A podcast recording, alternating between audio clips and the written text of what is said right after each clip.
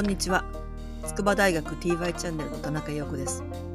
今日は新しいシリーズとしてすでに働いているゼミの卒業生からお話を聞いていきたいと思います。その第一弾として社会的起業家編をお送りします。自分でやりたい仕事を起業という形で実現した卒業生の話を聞いていきますがその中でも今日は東京都足立区北千住で古民家を使った日本茶カフェ路地屋寺子屋通称路地小屋のオーナーでそこを拠点とした和文化体験和文化継承事業をプロデュースしている米本よしかさんからお話を伺っていきます。また今日の番組は筑波大学のイベントとも連動したものになります。2023年10月1日に筑波大学は早期151年開学50周年を迎えその記念事業が行われます。そこで私が企画した筑波大学発社会的起業家集合というイベントが対面かつオンラインイベントとして行われる予定です。えー、今日お話を聞く米本さんにもご登壇いただきますので興味のある方はぜひ10月1日午後1時から筑波大学大学会館の国際会議室にお越しください。今日のお話はまず第1部で起業に至るまでの道のり奇跡そして第2部でその後の和文化事業の展開そして最後に最近のインバウンド事業への展開というものを聞いていきたいと思いますではまずは看護学類で看護師の道に進んだ後にどうしてこのような起業に至ったのかその辺りからお話を聞いていきたいと思います。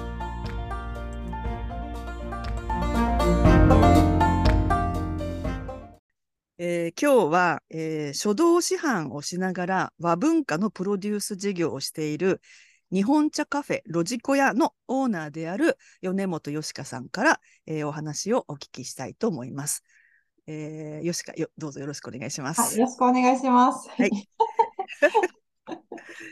あの最近すごくいろんなところであの吉川すでにもう有名人になっているみたいで、あの、テレビでは目覚ましテレビとかヒルナンデスとかニュースエブリとかですね、いろいろ出てるし、あの、新聞でも日本経済新聞とか毎日新聞とか東京新聞でも、あの、顔写真入りでね、取り上げられたりとかって、もうすごくあのいろいろな活躍をしてることがわかるんですけども、えっと、今やっている仕事の内容を、ちょっとあのまず最初に前提として教えてもらえますか？あ今、足立区の北千住を拠点に、えっと、90年の古民家を借りて、和文化のプロデュースをやっています。で、ロジコ屋って言ってたんですけど、路浦の寺子屋の略で、あの、ちょっと、何かちょっと学びがあるような、あの、和文化体験っていうのを提供して、まあ、和文化体験ってだけだと、そういう好きな人しか来ないかったりするので、あの、日本茶カフェっていうのを入り口にして、あの、結構若い人だったりとか、和文化初めてみたいな人も来やすいような入り口で、あのー、建物を利用して、いろいろ和文化の継承活動、啓蒙活動っていうのをしています。で、の自分自身が書道師範とか書道家っていう活動をしているので、そこでちょっと教室もしたりとか、えっと、しています。はい。はい、と子供が3人か、子供3人いるので、えー、家事、育児も仕事です。はい、そうですね。仕事って誰ですけど。はい。じゃあ、ちょっと今のこういう、まあ、日本茶カフェプラス、えー、和文化継承っていう、こう、新しい事業をあの起こすという仕事をされてるんですけども、まあ、ちょっとこれからしばらくその背景みたいなのを、えー、聞いていきたいと思ってます。もともと吉川はあの筑波大学の看護学類というところを出身で、あのその後、まあ、看護師さんになられる。だからある意味本職は看護師さんというわけなんですけれども、うん、えーまあ、看護学類出身なんだけども、なぜか、あの、社会科学の私のゼミに来るというところもありですね、うん、私が知ってる限り、もう本当に大学1、2年の頃から、あの、筑波大学全学飲み会を組織したり、はい。それからなんかもう個人のホームページを作って、あの、まだその頃はあんまりそういう発信者がいなかった時から、あの、すごくいろいろなことを、あの、発信した、していたりとかですね、ものすごい活発な活動をしていたというふうに認識していますけども、あの、看護学類の大学生活っていうのはど、どんな感じでしたか？看護学、もうそもそもその、あと地元が福岡なんですけど、えっと、だからまず福岡を出て、いろいろ見てみたいなっていうところで、筑波大学を選んで、で、看護師はずっと夢だったので、すごくあの、なんだろう、もう、地元から出て一人暮らしも始まって、もう一番楽しい時期ですよね。看護師っていうのは結構いろんな全人的な理解をしてる人がやっぱこう必要とされるんじゃないかなっていうふうに思っていたんで、まず福岡を出たかったっていうのと、看護以外のこともいろいろしたかったっていうのがあったので、まあ、それはでも看護師になるためにですけど、なるために、いろんな人に出会って視野を広げたかったっていうので、筑波大学を選びました。で、看護自体はすごく夢なので、夢だったので、あの、何もかもが楽しくてって感じで 参加して、まあ、女子校みたいな感じです、看護学類は。なんか、あなるほど女女性が多くて男性がすごいかわいそうだなって感じで、ちょっと海の方に座っててみたいな感じで。一緒にこう学祭で、学部の学祭とかがあるので、看護学でなんかその一回学祭でマッサージを企画したんですよ。で、その、一人150円とかで受けられる15分みたいな感じでやったら、なんかその2チャンネルで女の子たちがマッサージしてるってバズっちゃって。翌日もめちゃめちゃ人来るみたいなのが1日15万売り上げるみたいな。えなんですよ。いかがわしいとか言って怒られて、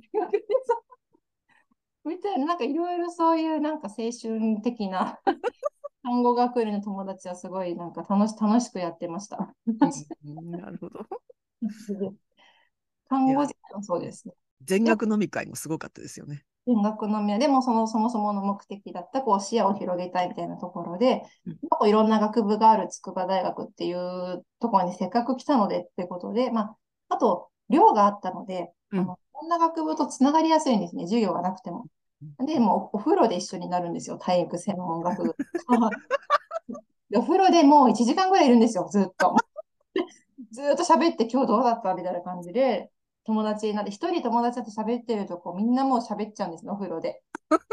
なんかこう、学部超えて飲み会やろうよみたいな感じ。ああ、そこから、お風呂から？なるほど。そうなんです、そうなんです。お風呂、もう風呂、もう裸見られてるので。裏表も何ももうなんか何服もないみたいな 感じで。ちょっとも仲良くなって、なるほど。それでこう、大きい店が、ま、田舎あ、いいことに田舎なので、すごく広い店が多いので、毎回60人ぐらいの規模で、ちょっとその、なんだろう、30、60人までみたいな、一学部何人以上集めてみたいな感じで、こう、友達でこうやって、それいつの間にかこう自然と人がこう来るようになってっていう感じで、それぞれ自己紹介して、席替えをして、ゲームをして、みたいな、こう、無理やりこう仲良くなるような仕組みを入れて、いろんな学部違うと学ぶ、学んでることも違うし、やっぱこう目的思考も違うからすごい面白いですよって感じで、なんかこう、出会った人たちがそれで、そこで今田中ゼミのこととかも知ったりとか、えー、全然自分の授業のこととか普通他の学部に話す機会がないので、うんうん、やっぱなかなかそういういい、そのいい環境に筑波大学いろんな学部あって、いい環境にあっても、なかなかそのよくわからない情報が、当時ね、とかもなんかあんまそこまでじゃなかったので、それでちょっとその、まあ、ちょっと Facebook が流行り出した頃ですかね、時期的には。なんでそんなに SNS も盛んじゃなかったので、うん、やっぱそれ生の知識っていうのが、なんかそういうリアルでのしかなかった。で、なんかそういう SNS のリアル版みたいなのをちょっとこう、ややりたかった感じですね。なるほど。で、そこで情報収集をして、なんかこう、いろいろな授業に潜り込んでいってました。うん、なるほどね。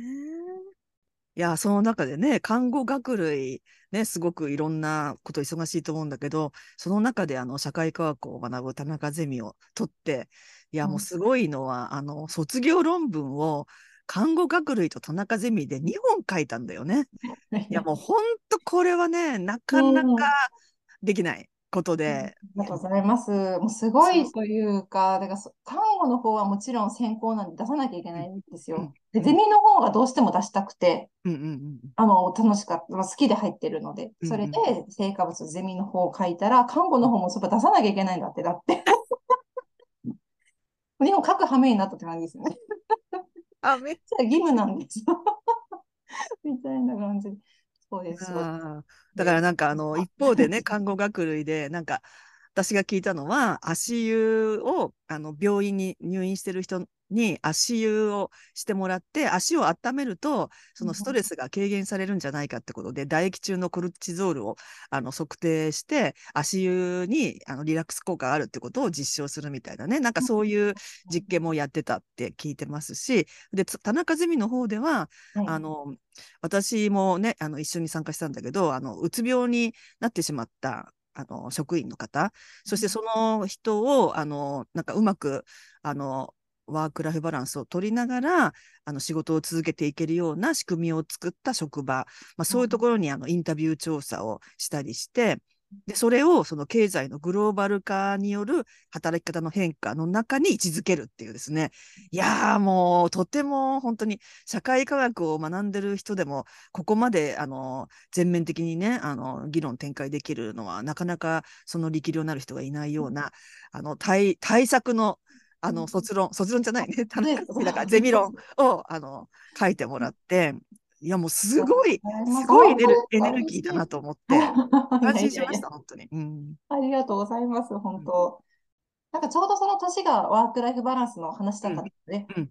それでなんか看護的な視点からどんなことがこう社会とあるかなっていうところで、やっぱこう精神病の方が増えてきたみたいな。うん。やっぱお医者さん、なんかその、なんか治せない部分で看護が入ってっていうところで、割とその精神的なところってすごく大きいので、うんうんまあそれがその、その側面だけでは治せないっていうか、うんうん。量的にだけじゃなくて、そのげ根本の原因っていうのを、やっぱこう社会とかでどんな風にその人がこう生きていくかというか、うんうんうん。具体的なものがやっぱその人に絡んでるので、その辺がちょっと勉強、おかげさまで勉強できできて面白かったなっていうふうなうん。感じですね。なんか看護に医療、医療だけじゃなくてこう社会的なうんうんうん。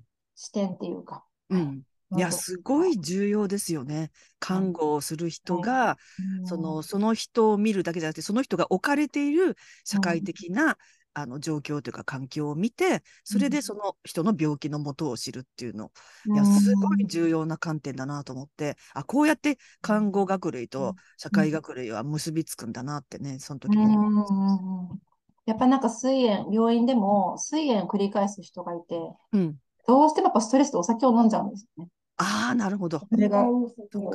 で、膵炎で入ってきてるのに、やっぱこうストレスを溜めやすいので、うん。病院でストレスが溜まって、十二指腸潰瘍で、え？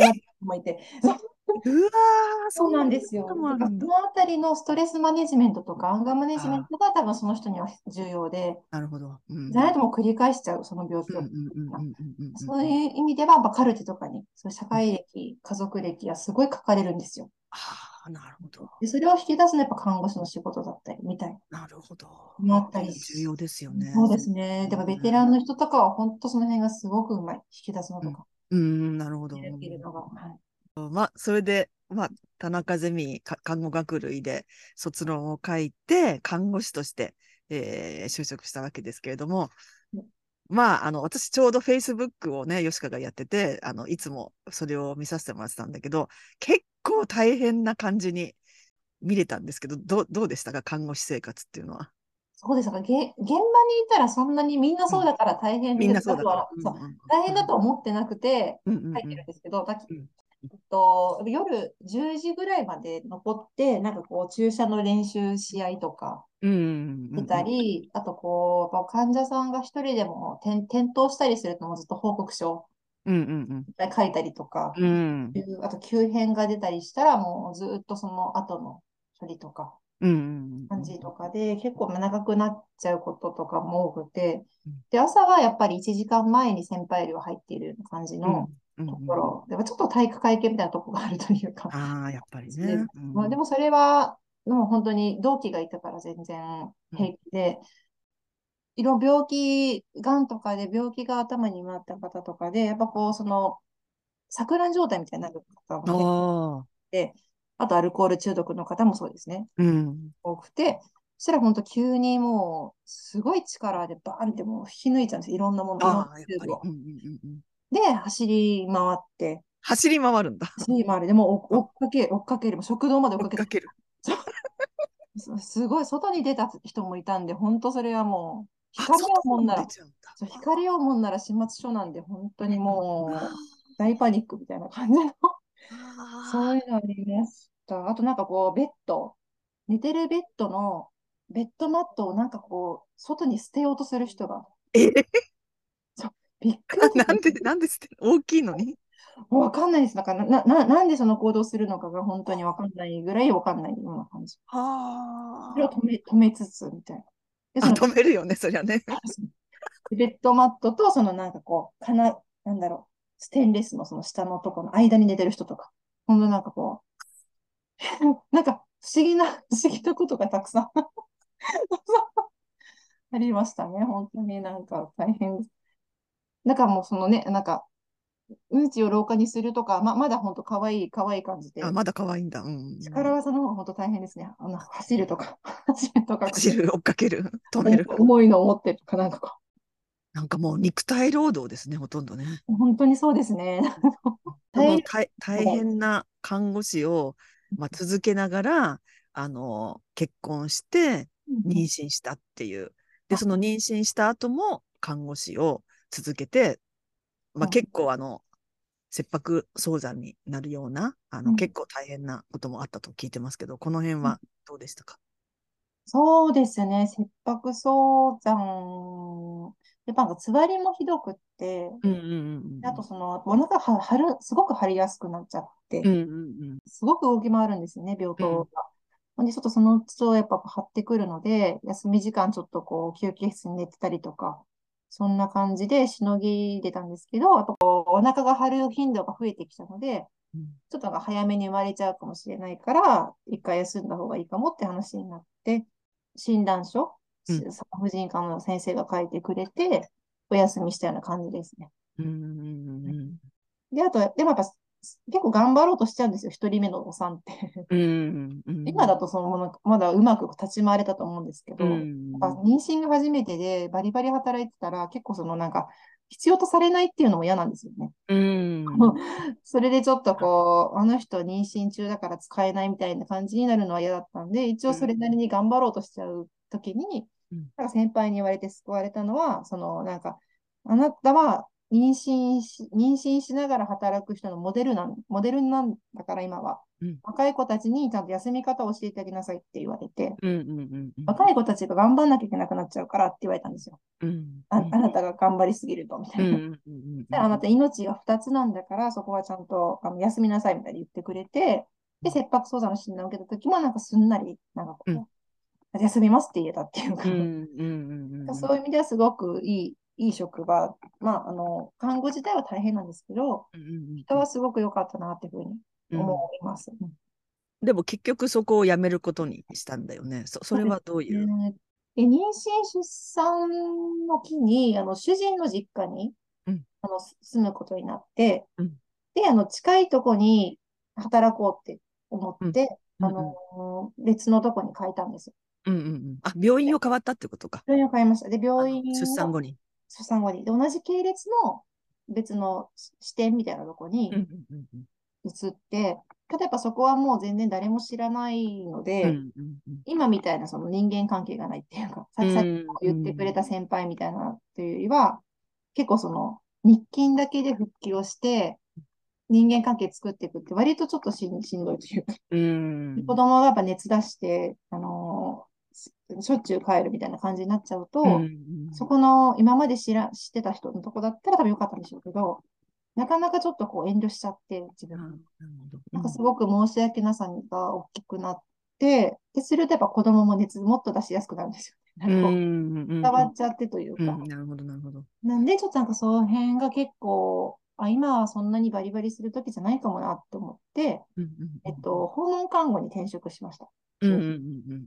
なんで、あの、パートに、パートに切り替えて、うんうんうんえっと、保育園がついてるとこだったので、うんそこに行けて、うん。っていう、なんかいいとこが近くにあったんでうん、で、訪問看護も割とその週に何回とかでよかったり、うんうんうんうん一日何件持つかみたいな話なので、全然その融通が効いたってところが良うんくて、うんうん。あと結構その急変とかあんまりなかったり、結構その慢性的な人のあれだったので、ああなるほど。うんうんうんあと一人一人ですごい深く関われるので、結構すごく楽しかったです、訪問看護。ああ、そうなんだ。うんえ、それはその後もずっと続けてたの？続けてたし、そのロジコヤを作る、今してる事業を作る時も、やっぱコロナでなかなか開業できなかった間も、ちょっとパートでやったりしました。ああ、なるほどね。じゃあもうあるある意味、うんその看護師の仕事はずっとこう続けつつ、この事業をは立ち上げたっていう、そういう感じ。そうで、あ、でも、い一回し、一回すっかりうん離れてます。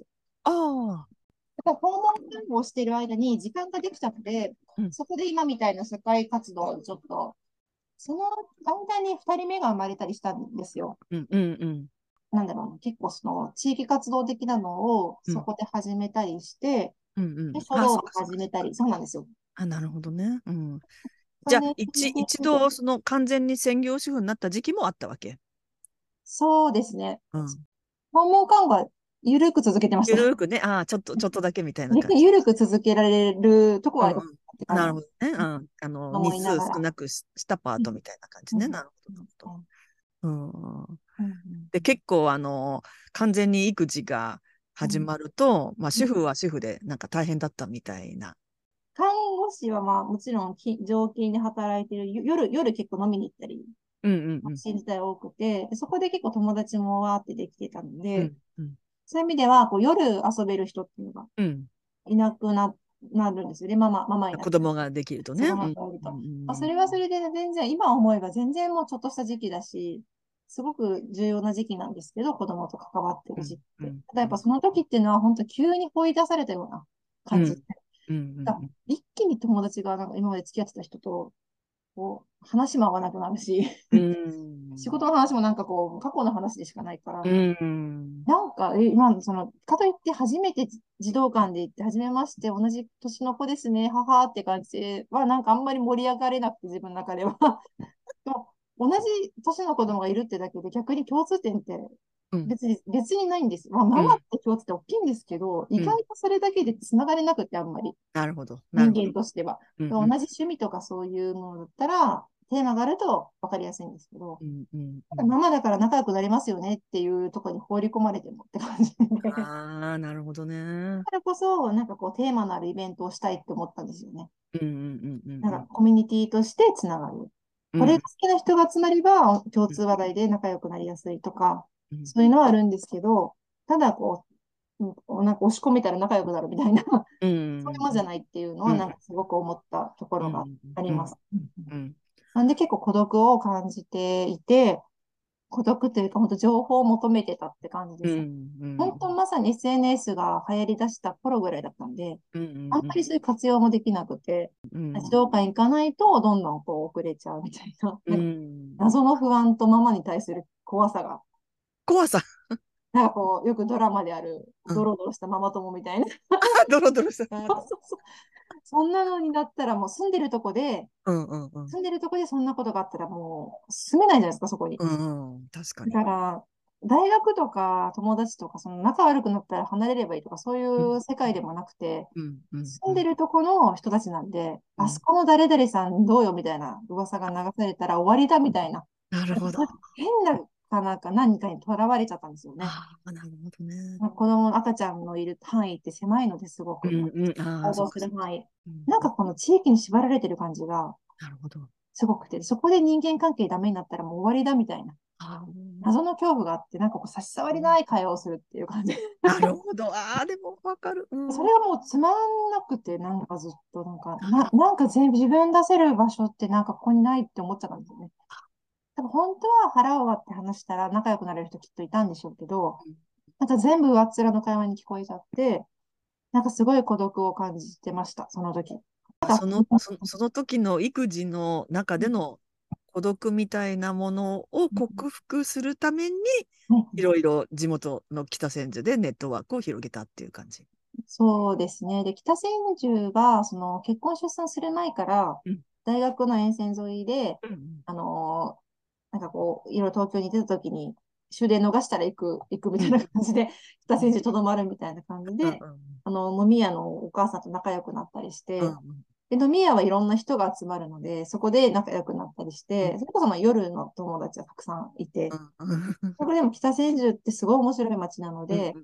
なんか人がおせっかいもあるし、なんかこう祭りもあるしっていう感じで、すごく人情派のめちゃくちゃ好きな場所になっちゃったんで、うんつくばから大学中に引っ越してるんですよ。うん。うんで、もうその時から、あの、北千住は、もう友達もいるし、絶対の結婚したら住むみたいな 思ってて、うんうんうんうん。運よく北千住の人と結婚できたんで、うん 住んでたんですけど、だからそういう意味では、あのー顔見知りもいたんですけど、やっぱ夜の友達しかいなかったので、うん。みんな働いてるしっていううんので、あのーママとしての友達はゼロから。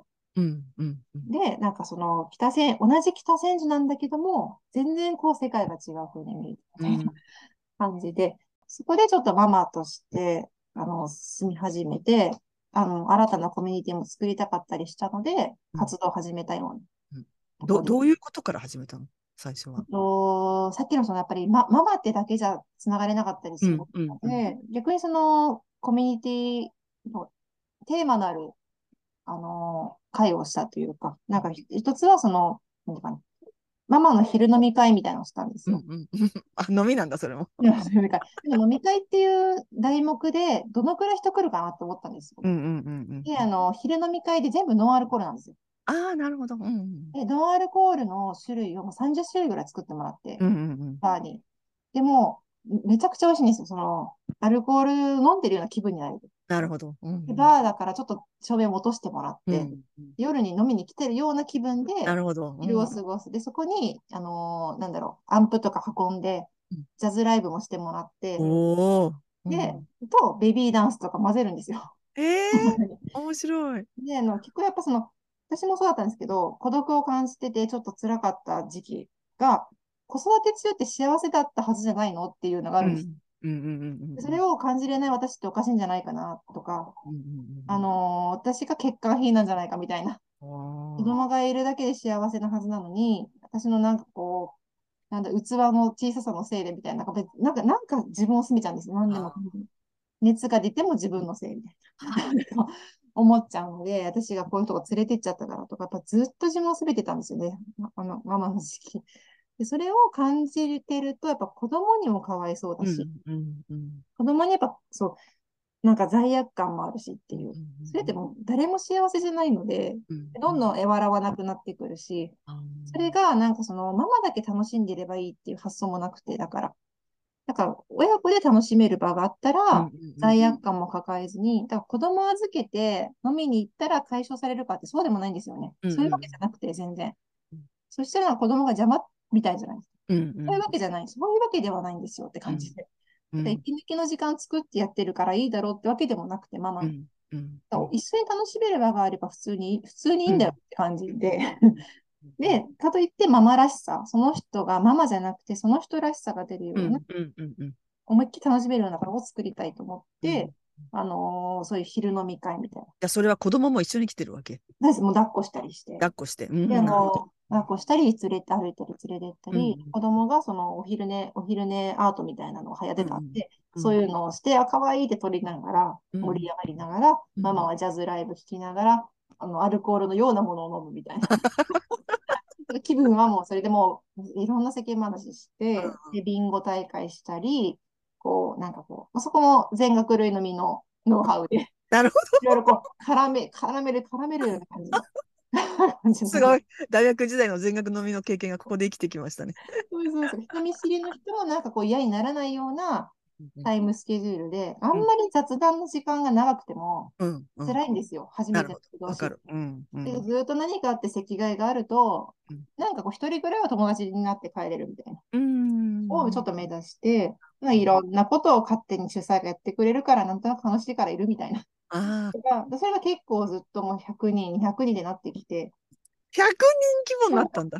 すごいね増えてきて、したらなんかこう、あ楽しい。バーに入りきれないんじゃないそれだと。やっぱすごい広いバーがあったんですよ、ダーツバーそうなんだ。夜、夜営業だから昼は貸せるって言われあて、、なるほどね。うんなんかそことしては昼の収入が入るし、みたいな。なるほど、なるほど。そういうので、あのただの居酒屋でするよりは、こう立食でいろいろこう雰囲気のあるところでしたかったんるほど。貸し切らせてもらって、うんで、あ、のあと親子運動会とか、うんうんうんそういう、あと、親子運動会なんで、あの、だって子供がやってるのを見るみたいなのが多いんですけど、親子なんですよね。子供を、その、なんだろうな、段ボール乗せて、うんお母さんが走るみたいな。子供は車乗ってるみたいでもうキャッキャキャッキャしてるし、親はもうなんか汗だくで走ったら、なんか心がほぐれてくるんですよ。なるほど。同じチームの人が仲良くなって、エンジンとか必ず組んでもらうんですね。うん。なるほど。みたいな。で、そういうなんかこう、楽しみながら、なんかこう、応援しながら、もう悔しさとかをこう、なんか、なんだろうな、感情をむき出しにしながら、うんうん。そのか仲良くなってるみたいな。なるほど。そういう会を、なんかこう、やっぱ感情むき出しにできるじ時があんまなくて、ママ、ママって。ああ、なるほどね。うんでもそういう趣旨なので、そういうのをしたい人しか集まらないので、うんうんうんうん。なんかこう、ごほほみたいな感じもない。みたいな。なるほど。なるほど。なるほど。逆にあるある程度テーマを先にはっきりさせてるんですよ。うんそういうとこ、なんか感情さらけ出して遊びましょうみたいな。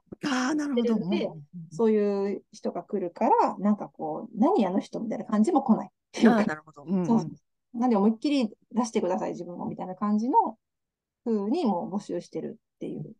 そしたら似たような人と集まれるっていう、私もそういう友達が欲しかったので、そういう会を主催しちゃえばいいんだってところで始まった感じです。運動会とかはやっぱこういろいろ道具も買いたかったので、後でなんかその勝手にやってるのに僕は自分のお金使うのもなって思って、うんうんうんうん。なんか景品とかをその企業協賛とかで、うんうんうん。ホープさんとかに言ってみたら、意外とそういうのは、あの、応援してますってことを聞い、意外といろいろあって、人弁さんとか、ホープさんとか、なんかそういうとこから、企業協賛費のお土産とか景品みたいな理想なものをもらったりして、うんなんかあの、なんとか、そういうやれたっていうか、企業さんとのつながりとかができてきた。うんでもそれも自分でやったんでしょ？あ、そうです、そうです。そこがすごいよね、またね。でも、やっぱ赤ちゃんがいるので自分も。うんうん営業に行くとりは自分、できる範囲でどこまでできるかなっていうのを試してみたくて。うんうんでメールしたらちゃんとメールで帰ってきたんですよね。ああ、なるほど。うん。本当になんか20社ぐらい出して3件とかそんな感じですけど、ああ、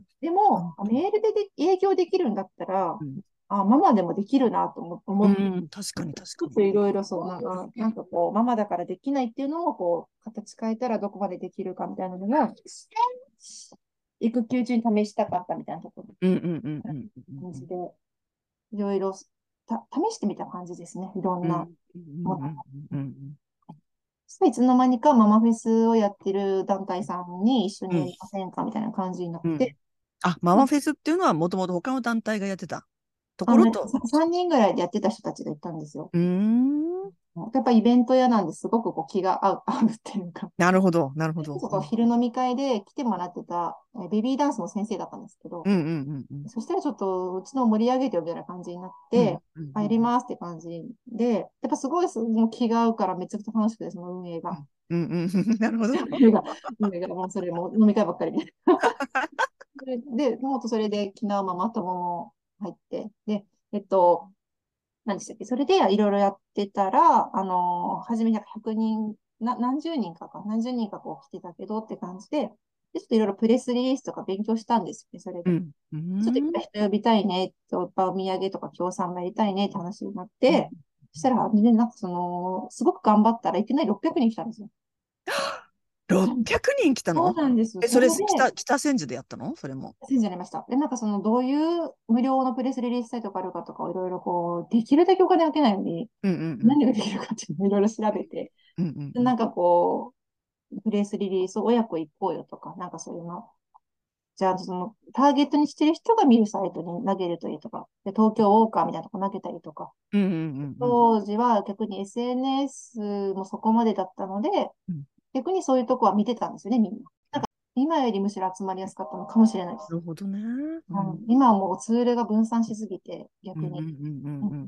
結構い人を集めるとしては成功したわけなんですよ。うんうんうんただ、その、あんまり来ると、うん昼飲み会とかってもうほとんどみんなあの友達になれるぐらいうんの距離感ですね。うんうんうんでも、えー2回、3回来たら、まあ、いつもありがとうございますみたいな感じのうんうんだなんですけど、なんかママフェスで600人、1000人とかなってきちゃうと、うんうんうんもうお土産配って、うん各ブースで遊んでもらって、帰っていくだけ、みたい確かに。うんな。ここに交流はないんです、一切。なるほど、なるほどだ。から、そのママフェスはあくまで社会現象として、その、社会に発信、ママも、ママと子供たちの居場所、精神的居場所って大事だよねっていう発信でしかない。なるほど。うん楽しくなかった。全然楽しくなくなっちゃって。うん人が増えるほど。うん でもママも友達になって帰る人ほとんどいないと思います。ああ。ママフェスの。フェスが悪いわけじゃなくて、ね。目的が違うっていうか。確かに。私もマママフェスね、あの、お邪魔させてもらったあ、けどそう、そうそうそう。そうそう、あの時もそう、すごい楽しかったけど、結局、ヨシカとだけしゃ喋って帰ったって感じだった。参加者同士が絡むようなあれはそうだねそうだねまあ、ステージの周りでなんかこう企画してとかはあるかもしれないんですけど、まあ、全体としてはなんかそういうわけではないっていうう。んうん。まあ、イベントって感じだよね。友達同士で行って友達同士で帰るみたいな。そうだね。うんあくまでそんな感じかなっうんていう。あんま自分の中では広がりっていうのが、うんうんなんかぼちょっとぼんやりしてきて、なるほど。やる意味みたいな。うんうんなんで、これ、これ、まあ、自分じゃなくてもいいかなって思い始める。うんうんうんっていうのは結構運営者が似て、似てたので、ルイ、ルイは友うんうんです。うんうんうんみんながみんな同じように思ったんですよ。あある時期に。うんうんで、今、今はその不思議なことに、それぞれが会社経営してます。ああ、さすが、さすがイベント企画者。そういえば、何かしらなんか起業してます。なるほど。同じ年にしたんですよ、それが。うん、すごいね。それぞれ全然違うことを。なるほど。面白い。でも、つなげ、つながれるし、いいよね、そういう人たちとねつ。ながってます、つながってます。いまだにつながって、それぞれの愚痴を社長同士で喋るみたいな。社員に言えないからみたいな。で、そのママフェスの限界を感じてからどうしたの？その後は。